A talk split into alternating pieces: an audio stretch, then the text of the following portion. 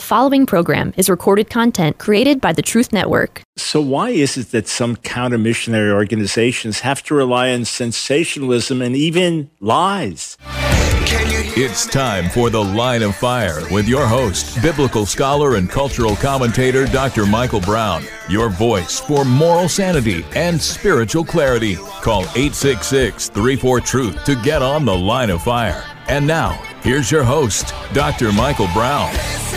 It is Thoroughly Jewish Thursday. Welcome, friends, to The Line of Fire. Michael Brown, delighted to be with you. Here's the number to call with any Jewish related question of any kind.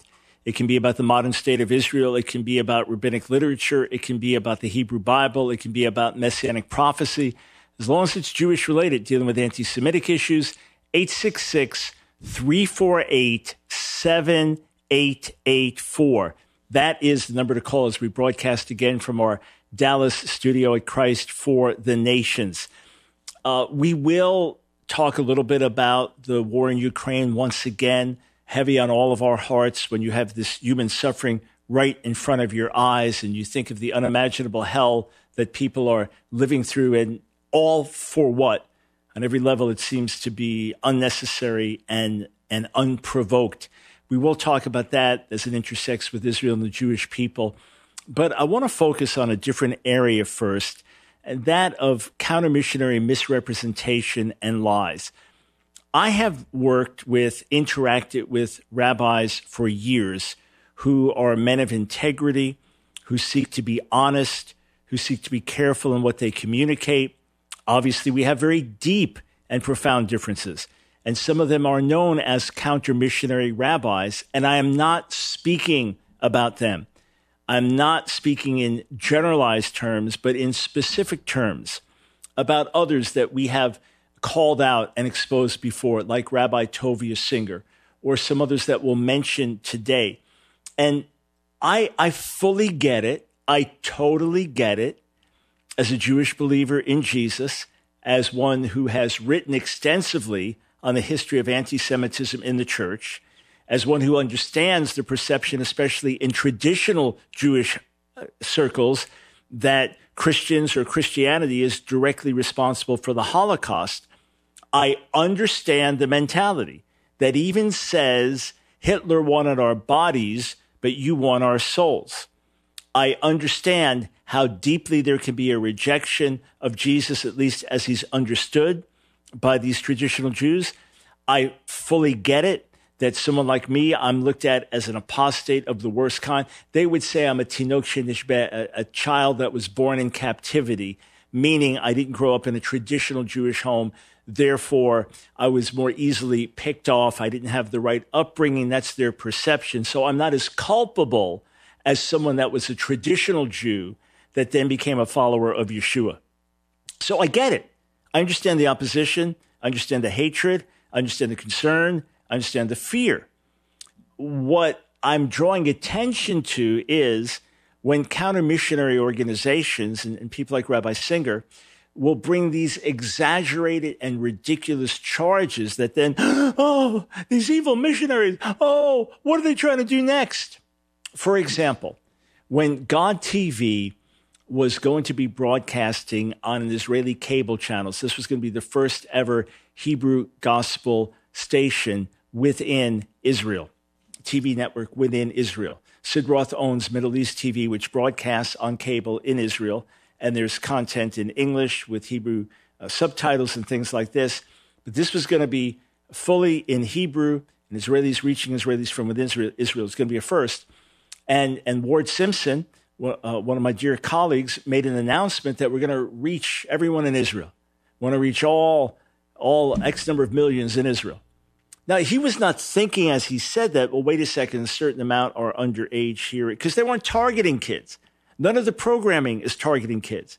None, none of the programming that was on the station is now on Shelanu TV uh, on, on the internet because uh, under government pressure and pressure from counter missionaries that that station had to drop the contract that they had with God TV. And Ward felt, hey, we love Israel. We don't want to start a fight make Israel look bad, so we'll just back off and we'll go digital uh, only, which they've done, and, and it's reaching Israelis, thank God.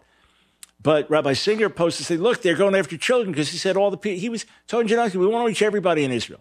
Men, women, we want to reach Arab, Jew, we want to reach everybody we can reach in Israel.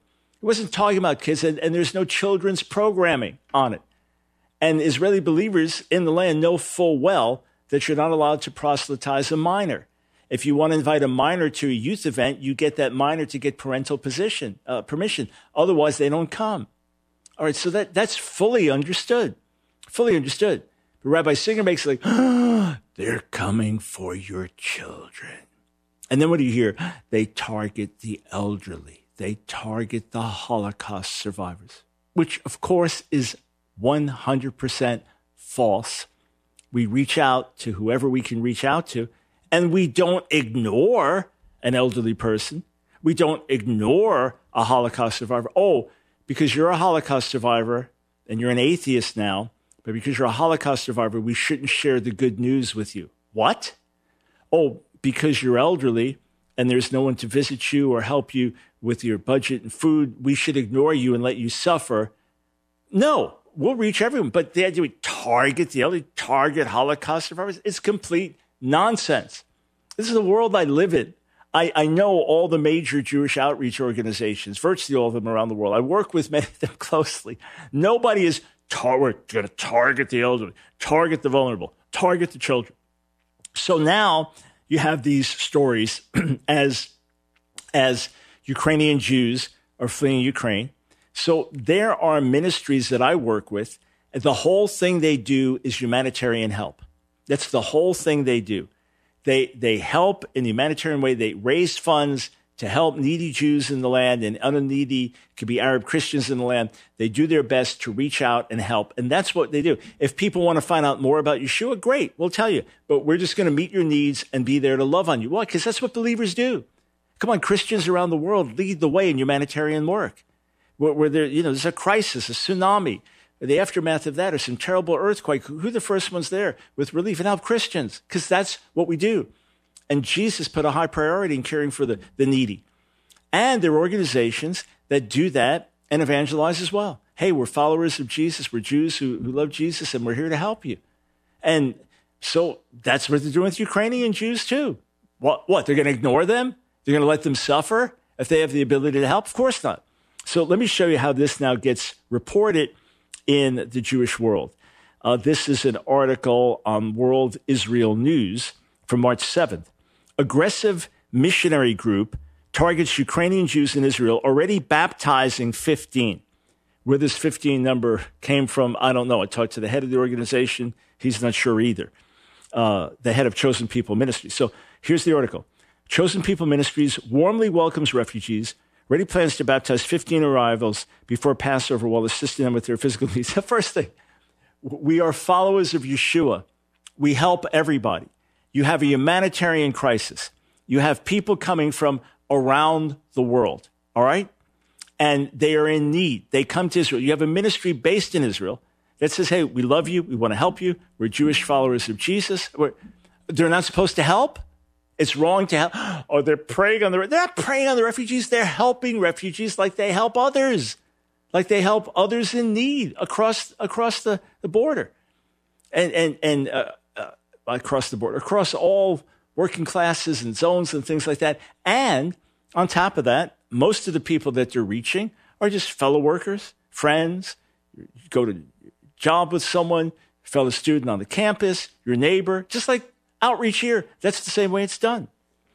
Um, Chosen People Ministries, New York based Messianic Jewish nonprofit that openly engages in Christian evangelism to Jews, is now targeting Ukrainian refugees fleeing to Israel. Notice the way it's worded targeting Ukrainian Jews, refugees. Again, they're not targeting anyone.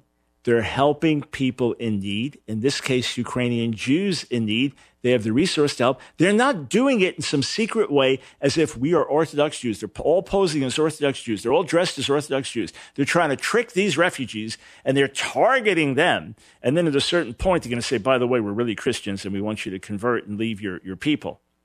No.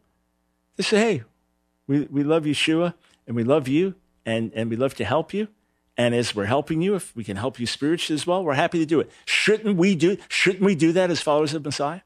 So uh, the way it gets represented here, of course, Rabbi Singer gets quoted. And then a woman that says she was a former evangelical, Shannon Nuszen, heads up an organization, Beineinu. Uh, she says, We're in a crisis situation. I'm just scrolling down the article. It says, targeting minors against the law. There's the charge again. Nobody, listen to me. No one doing Jewish evangelism in Israel is targeting minors. Nobody. The only way minors are being reached is if a kid talks to another kid and then tells the, listen, if you want to come to a meeting with me or whatever, you need to get parental permission. That's how it's been done for years. It's the law. It's the law. No, we're in a crisis situation, but at the same time, we have an obligation to our Jewish brothers and sisters, Shannon Nuszen says. They're fleeing from a very physical uh, a real physical threat seeking to take their lives, only to land in the Holy Land and be greeted at the airport by those seeking to destroy their souls. The, the work of chosen people ministry is clearly crossing lines on both of these fronts. And okay, so that's that's the first article. Then I see this next article, and let's see, this is also March seventh, and this is in the Yeshiva World. So this is an Orthodox Jewish publication. I'm going to get to your calls right after the break here. We're going to come back, go straight to your calls. Just looking at my screen, and we've got some great questions already. So look at this headline now. And, and this is from the Yeshiva World, Orthodox Jewish online publication. Troubling. Missionaries planning mass conversions for Jews fleeing Ukraine. Now, what would you think if you read that? these terrible missionaries, and they're trying to convert these, and they're playing, man, these Ukrainian refugees, they're leaving everything. They're being bombed. They're terrified. Now they're coming here, and these evil missionaries are greeting them at the airport, trying to mass conversion. Why the sensationalism? It's not what's happening. I know chosen people. Mitch Glaser is a dear friend. We've worked together closely for years. There's no special mass conversion plan, and, and no one's even talking about conversion. We're saying, as a Jew, remain a Jew, stay a Jew, but put your faith in Yeshua as the Messiah. So, you know, you read on in the reports, a Christian missionary group is planning to perform a mass baptism on Jews fleeing Ukraine to Israel. Yad L'Achim is one. Yad L'Achim is one of the worst counter missionary organizations. Very nefarious, very diabolical. Will work behind the scenes to try to get passports revoked or things like that, or Messianic Jews exposed and, and even threatened. We pray for God to convert these people to the truth and open their eyes. Planning mass baptism. Why the sensationalism? Hey, you know who you are. Let's deal with truth. Let's deal with truth. Who needs the exaggerations, the, the false characterizations, and the lies? Let's deal with truth. We'll be right back.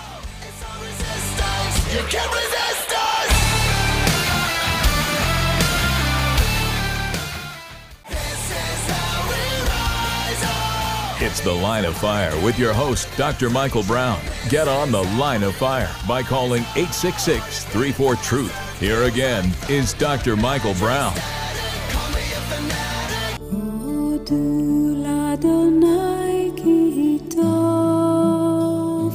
Yes, yes, yes. It is thoroughly Jewish Thursday. Michael Brown, delighted to be with you. Here's the number to call with your Jewish related questions 866 348 7884. I've interacted for many, many years with Rabbi Yisrael Blumenthal. We have very, very deep differences. If you published everything we've written back and forth to each other, it would probably be several thousand pages.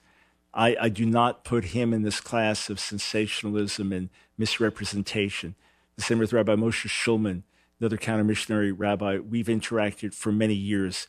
We've if you published everything we've written back and forth to each other. It'd be i'm sure many hundreds of pages. And i do not put him in the same class. These men are dealing with text these men are dealing with interpretation of text and laying out their issues where they think that we are in error and i'm doing the same with them. Uh, each of us as time permits there are others i've interacted with that i found to be people of integrity so i'm not brushing with a broad brush i'm not making a broad brushed accusation about counter missionaries in general I'm, I'm singling people out because of the ugly work that's being done. And, and again, it's one thing to lay out the differences plainly.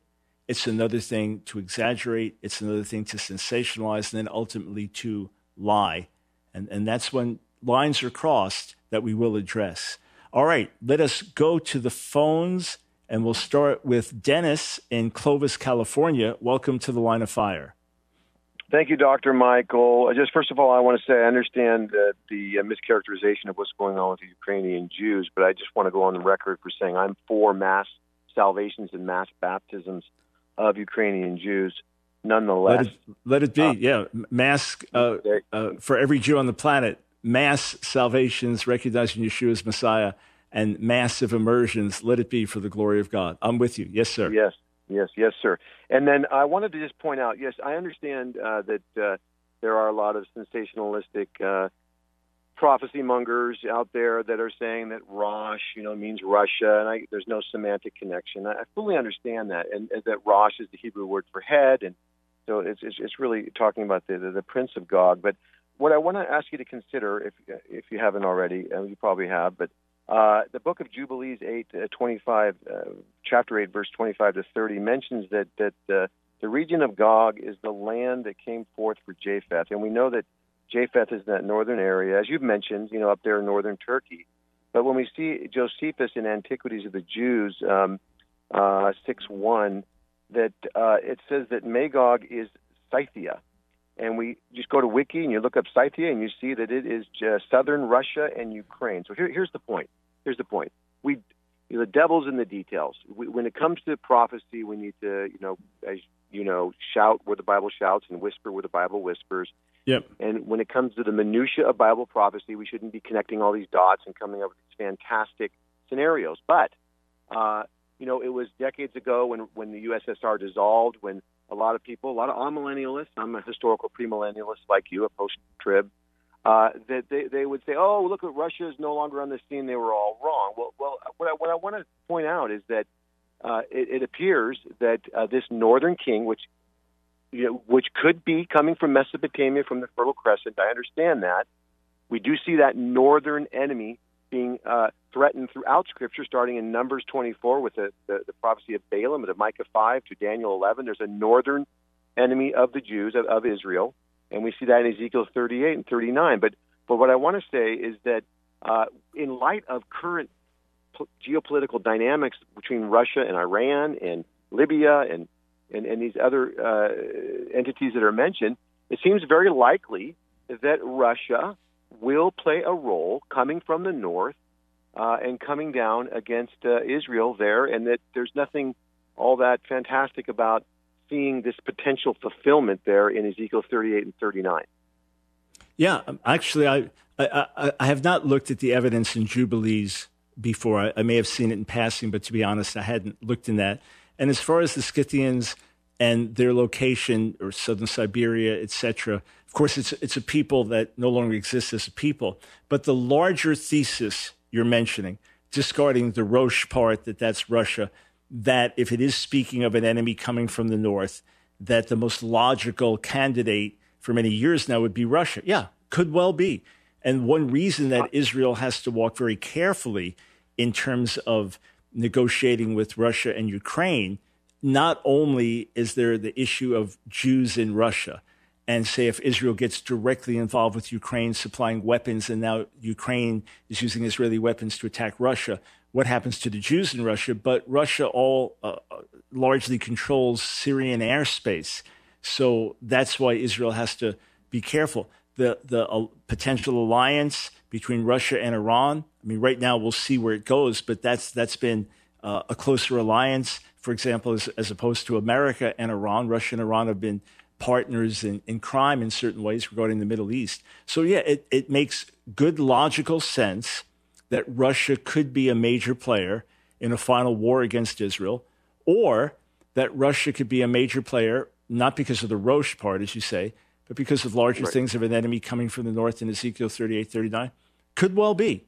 Uh, I, I there's nothing in that. me. Yeah, there's nothing in me that says it can't be. My issue is every time Russia does something, don't start pointing to Ezekiel 38, 39. Oh, this must be it. Oh, this is the fulfillment. Right. Oh, um, or Russia is specifically mentioned. Russia is definitely not specifically mentioned, but could Russia be included in a major way in those passages? Yeah, certainly. Nothing, nothing to say that's not the case.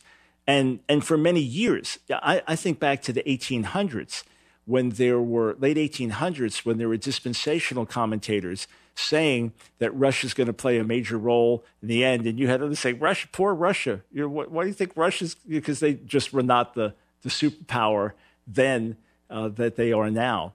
Yeah. So the the way you came at it, even putting aside Scythians and other things, just the larger question of an enemy coming from the north, and could it be literally from the north, and could it be Russia? Yeah, it make perfect sense that it could fit. We just can't be dogmatic about it. As you say, shout what the Bible shouts, whisper what it whispers. When it comes to things about the future in this way, we have to walk carefully. And, you know, I, I did an uh, interview yesterday for uh, Washington Post about these very things. Ah, this is the end of the world. It's like, come on. We, we've been there for decades and decades, and Jesus coming any moment. And, and here's the latest sign. So the angle from which you're approaching it, certainly a good possibility the angle of. Let me ask you this. Spec- yeah, go ahead. Go ahead. No, really good. I appreciate your comments. Now, uh, with regards to NATO and Europe, the the armament of of Germany, uh, you know, pacifist Germany, and uh, being the main aggressor in World War II, and all of that. Do you not also see again this setting the stage? Not that this is it, not that this is the battle Armageddon, not you know, but but it's setting the stage for a restored European power that we read about that fourth power in in in, in the book of Daniel, chapter seven uh, there, and that there's a revived Roman uh, power there that's setting the stage as well for the fulfillment of end time prophecy. It's Dennis. It's possible, but here's here's where I have to have caution.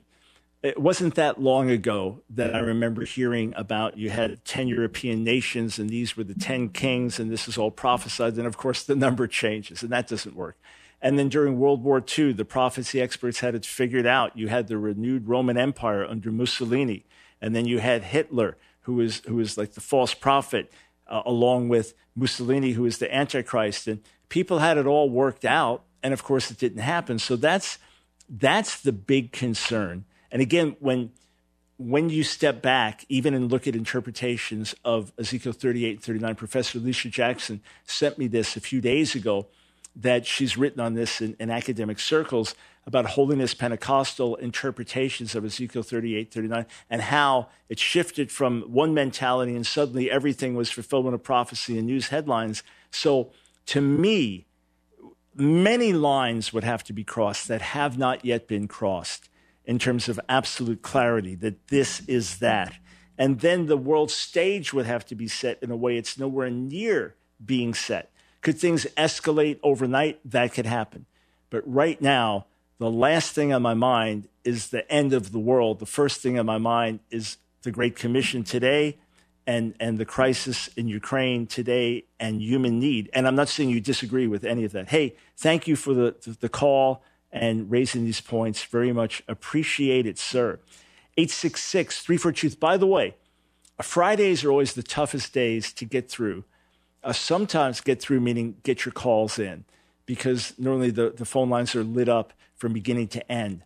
Uh, Thursdays can be like that, and some days we have some open phone lines. So we I actually have a few open phone lines right now. If you call in now, I can almost guarantee that we'll get to your call before we're done. So this is a great time to call 866 348 7884. Uh, let's go to Adam in Montreal, Canada. Welcome to the line of fire. Hey, Dr. Brown, how are you doing today? Doing good. Hey, can I ask you a quick generic Canada question? Sure. Okay, it's not Jewish related, it's a larger question. Uh, in America now, conservatives are looking at Trudeau as a dictator, looking at him mm-hmm. turning Canada into Cuba overnight, and that's the way it's commonly said. Uh, very much sympathetic to the, the Freedom Convoy, and and very much pushing against what we feel are really overreactions to COVID and things like that. But we know that when elections came, Trudeau was reelected, and we know there's a lot of division in the government. Are, is there a general climate in Canada that that is pro Trudeau, anti Trudeau, or saying things have to change dramatically, or is that conservatives see it one way, liberals see it another way? Um, that's a great question. So, in one sense, uh, regarding the election, uh, uh, Adam, I, I, I apologize. I did not have my eye on the clock. That was not a setup. We come back. We'll go straight to your comment about Canada and straight to your question, and then we'll take some more calls. Stay right here.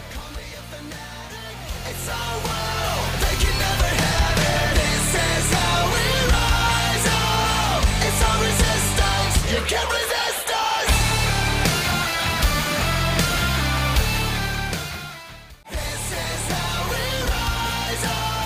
It's The Line of Fire with your host, Dr. Michael Brown. Get on The Line of Fire by calling 866 34 Truth. Here again is Dr. Michael Brown.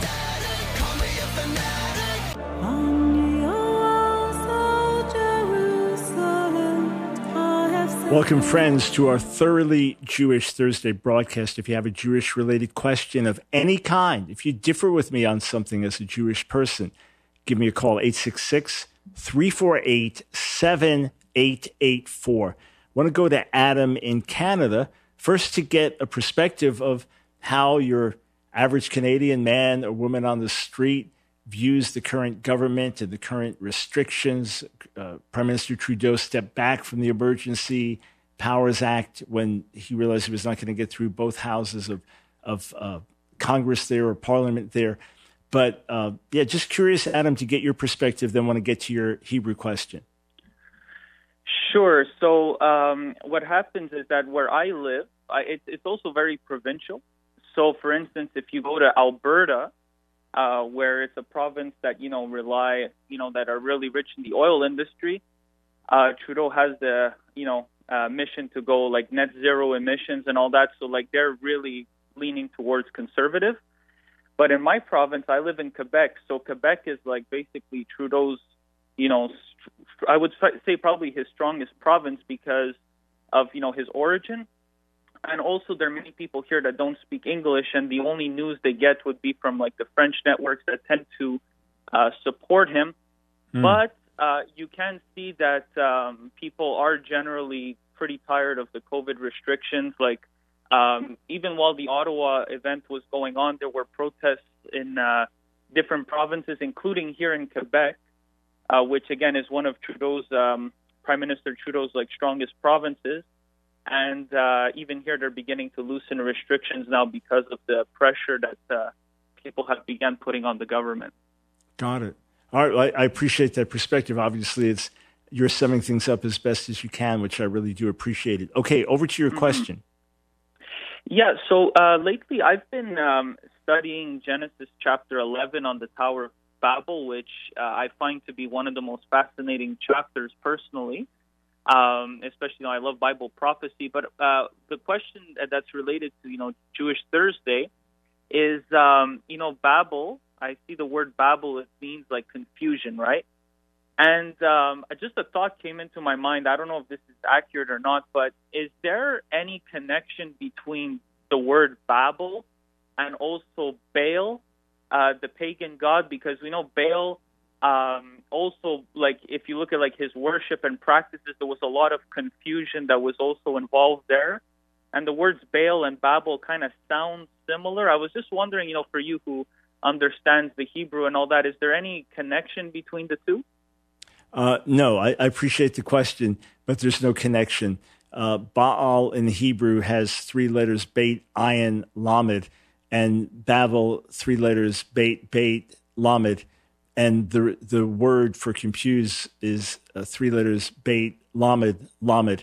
Uh, so BLL in the last, and BBL for the second one. And the first one I mentioned is, is B, and then an Ayin and L. So it, it's it's mm-hmm. distinct, different consonants. So, and and there's there would be no connection if you heard them both spoken in Hebrew. You wouldn't connect them. You wouldn't relate them. But they're they're absolutely from different roots, and there's no mm-hmm. specific connection uh, between those those roots.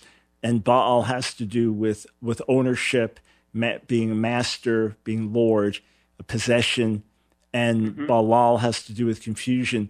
Now, the Bavel, Babel, and then from there we get the idea of you know something just being Babel and confusing. But the mm-hmm. the Hebrew word Bavel is related to the Akkadian, which is ancient Assyrian Babylonian, Bab Ilu, gate of the gods. So that's a distinct different mm-hmm. name and there's okay. a Hebrew just a play on words. The biblical authors will sometimes do this, have a play on words. Like I always use an example.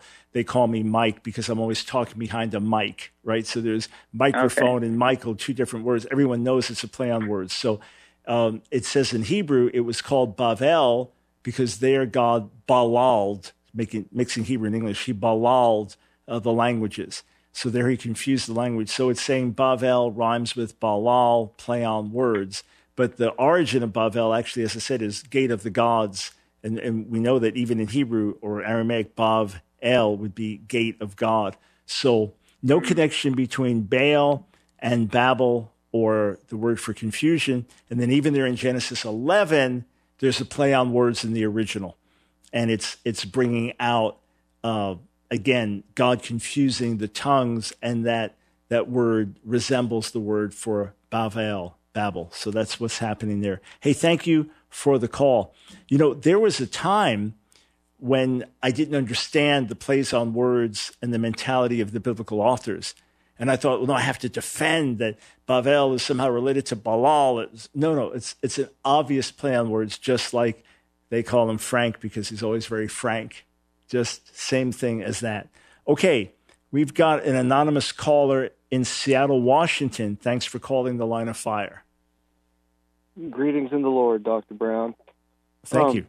So, my, uh, um, I'm, I'm sure you've gotten this question a lot of times, and I was praying as I was waiting just that this question itself doesn't cause an offense to anyone's faith, because we all have to wrestle with the difficult parts of the scriptures and submit to it. Um, and we know that in the end, uh, God will do what's righteous and just, even if we don't understand it in our mm-hmm. faulty mm-hmm. um, justice sense. And um, but it's uh, Numbers thirty-one seventeen. Um, now, this is the part that I struggle with a bit yep. right now. Maybe you could shine some light. Uh, now, therefore, kill every male among the little ones. Um, and I was just wondering because I mean, if they're babies and stuff, it, I mean, like like here, here's here's where where it kind of where I kind of struggle with it because I do ministry at the abortion clinics, try to save lives and reach out uh, to the women and the men that are there. And one of the arguments they will say is, uh, you know, if it's an unwanted child, it's going to have a miserable life, and uh, nobody's going to want it. You know, they're they're set up for failure. They're going to be born into poverty. Um, nonsense arguments like that. But and but some of the commentary, a few of the commentaries I read, kind of said something that sounded similar to that. That these children were killed because they would have miserable lives. They would grow up in, in horrible circumstances, and so it was merciful to kill them. Just wondering if you could shine some light on that. Yeah, it's it's a legitimate question that people ask, and it's a fair question. And the Hebrew here for children is taf, which is a little child. So, uh, in fact, Nancy and I were just talking about this. We look at, say, Russia, and here's a report of them bombing a maternity ward. Yeah. And here you've got, or, or they're bombing a, a, line of refugees. And what's the ultimate outrage? That innocent women and children are killed, yeah. right? Or could you picture uh, any soldiers today, the most righteous soldiers on the planet, going through an area and killing little children. Obviously not. We're all appalled by it. So some would point to this and say, okay, this points to the low morals of the Bible or demonstrates that Yahweh really is a, a murderer. And it, it's, again, it's a fair question to ask, especially if you try to go back in those times and, and think of this actually happening or watching a movie that shows it actually happening. We know the abortion argument, obviously, is there plenty of people ready to adopt that baby and longing to be able to yeah. adopt a baby and would care for that child. And then in many cases, once the child's born, eh, someone that didn't want to have it will want to have it. But even putting that aside, because you have those answers, as you said, those are those are weak objections. Oh, and and so many people that have grown up in poverty have shined like stars and been a huge blessing to the world. And it's, yeah, it's exactly, exactly and, and I appreciate your pro life work. So let me just say a, a few things here. Uh, there are a couple of places in the Bible where this was the instruction. Uh, here in Numbers 31, the conquering of Canaan, and then in 1 Samuel 15 with the Amalekites. Otherwise, this is never commanded in Scripture. I just want to start there. I'm going to answer it head on, but it's never commanded elsewhere. Mm-hmm. Secondly, throughout the Bible, God is revealed as caring for the orphan, caring for the needy, and will judge right. other nations because of their sins against pregnant women and children and things like that. And then the ultimate expression of the character of God is in the cross. So we see all that. How do we reconcile it? You have scholars like Greg Boyd, Pastor Greg Boyd, Dr. Boyd, who would say that this was not really God speaking. This was Moses. This was a kind of a lower revelation. I'm, I'm not doing justice to his position, but that if you uh-huh. want to see who God is, you look at the cross, and anything that's substandard is has another explanation. I understand it like this: it is the rarest of rare commands. In the case of the, the killing of the Canaanites, according to Genesis 15, God waited 400 years. It's longer than America's been a country. 400 mm-hmm. years until he said, go ahead and wipe them out. Even though Israel suffered in slavery in Egypt, it wasn't ripe yet. The, the sin had not grown to a high enough level to justify this.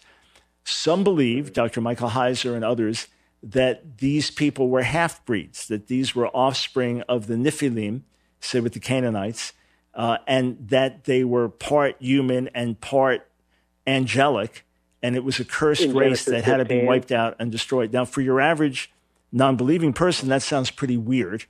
Uh, but you know, if they uh-huh. watched X Files in years past, maybe they're more sympathetic to these unusual paranormal kind of things. So that's one thing that they were to be wiped out. You say, well, it can't really apply here because the women you could marry the women. Okay, so let's put that account over there and look at this.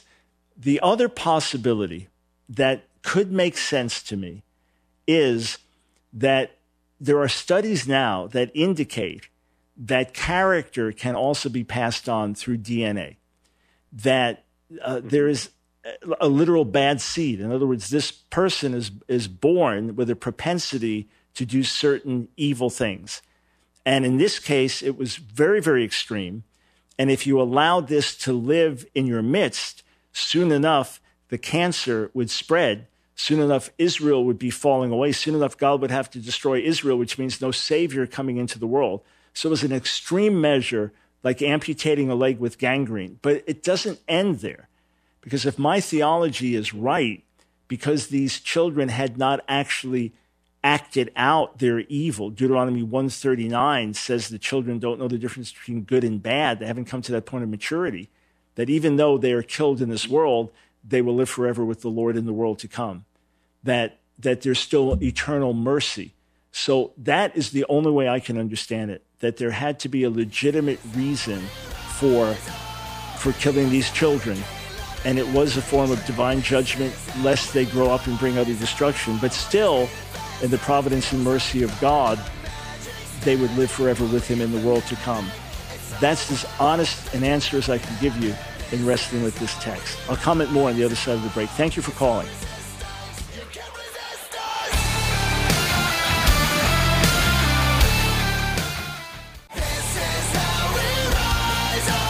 It's The Line of Fire with your host, Dr. Michael Brown. Get on The Line of Fire by calling 866 34 Truth. Here again is Dr. Michael Brown.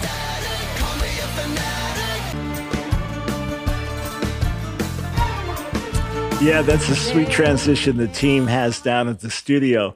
I, I, love it going from Skillet to Thoroughly Jewish Thursday music. Got it down to a science. 866 348 7884. You know, it's interesting that for many, many years, people would read the Bible and not notice certain things and not be troubled by certain things or just, hey, we know God is good and these were bad people. And, and, and then it's almost like something happens and it gets brought to the surface and you have to think about it and you have to answer it and you have to address it. Let me throw something out to you.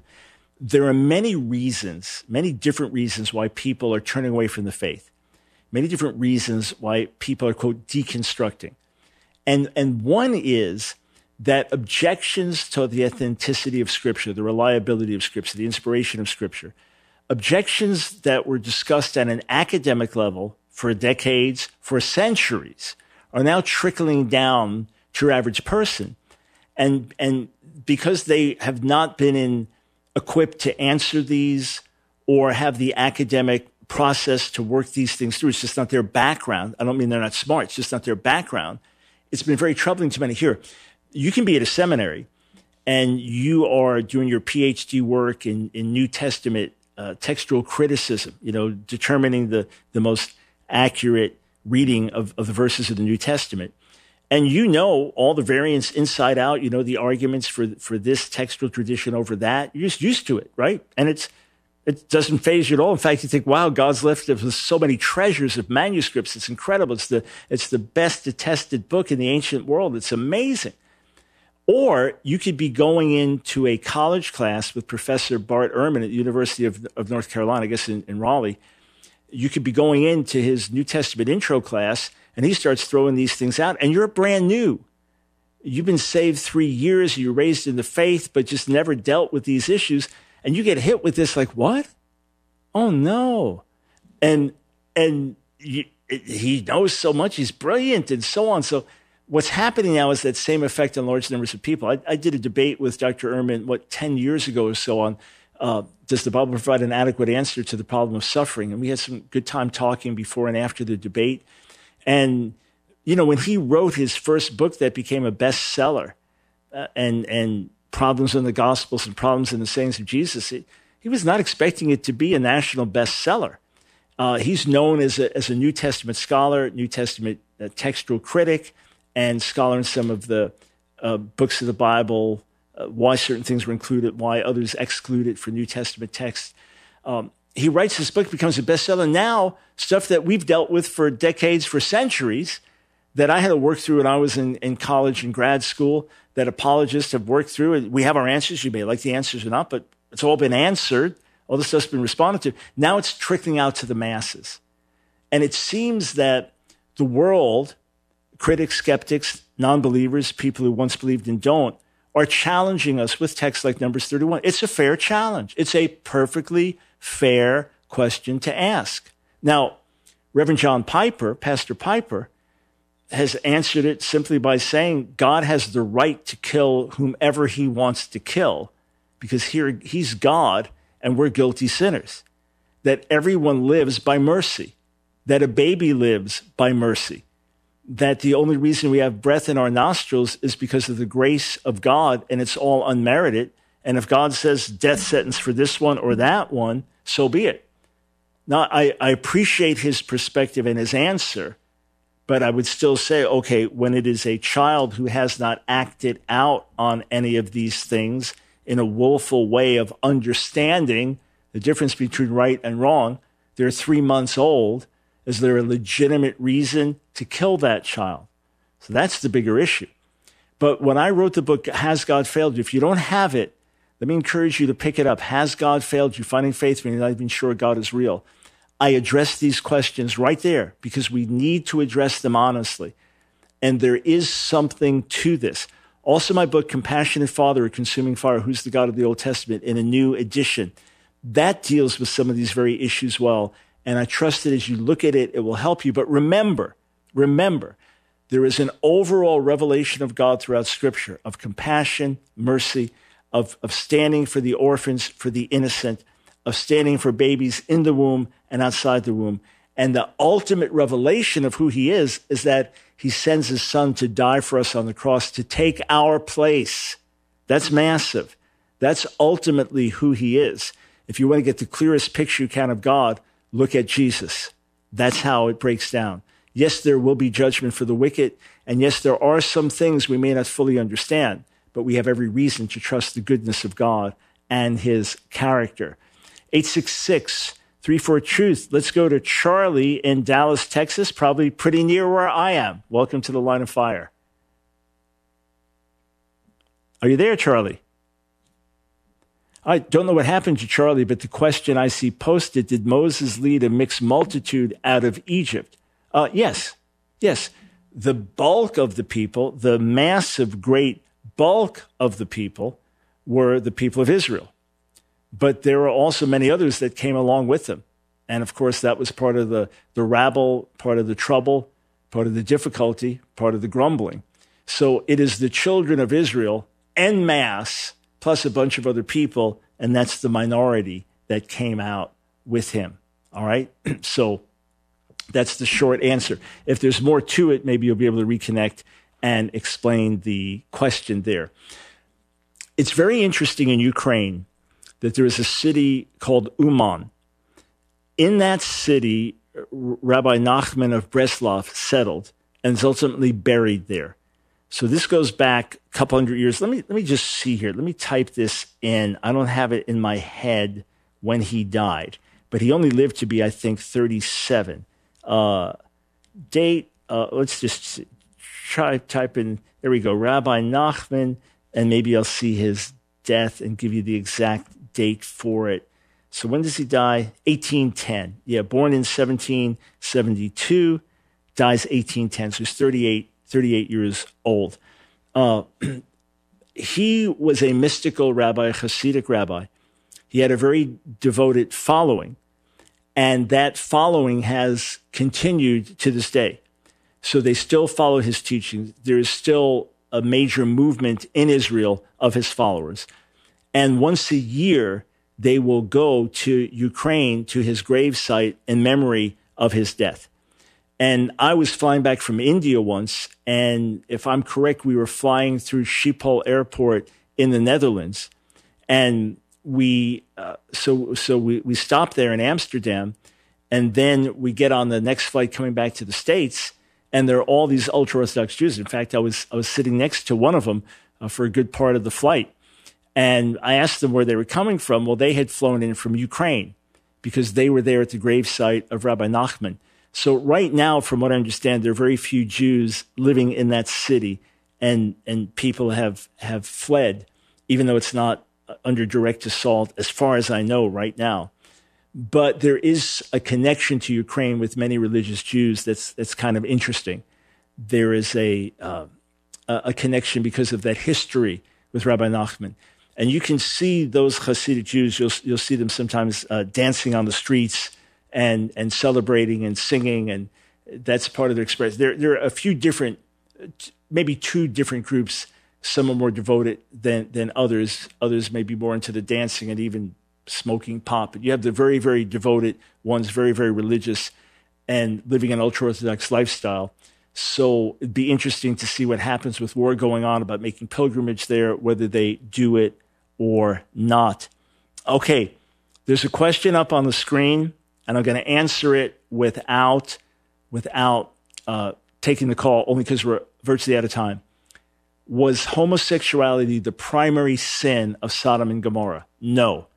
According to Ezekiel, the book of Ezekiel, the 16th chapter, the primary sin was uh, self satisfying wealth, selfishness, lack of compassion for the poor, lack of hospitality, and they committed toeva, an abomination, referring back to Leviticus 18, homosexual practice. A man like with another man is a toeva, something detestable.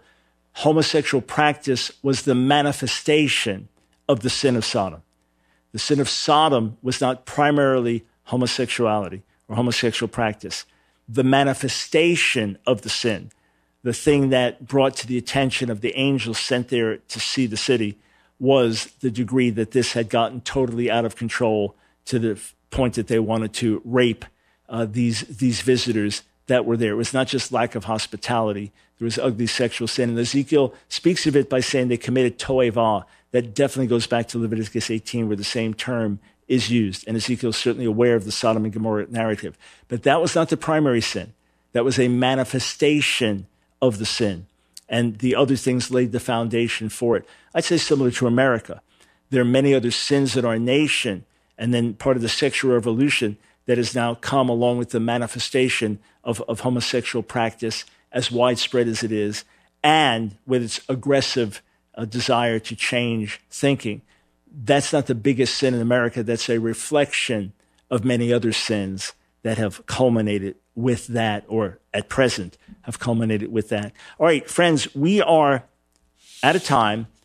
Silencing of the Lambs. If you haven't gotten it yet, I really encourage you to. This this book will be incredibly eye opening, and then not only that, give you strategy after strategy as to how your voice can overcome the silencing. Remember, it's on sale on Amazon Kindle. I think a few more days at half price. All right, get your questions ready for tomorrow. If we missed you today, Give us a call tomorrow. You've got questions, we've got answers right here.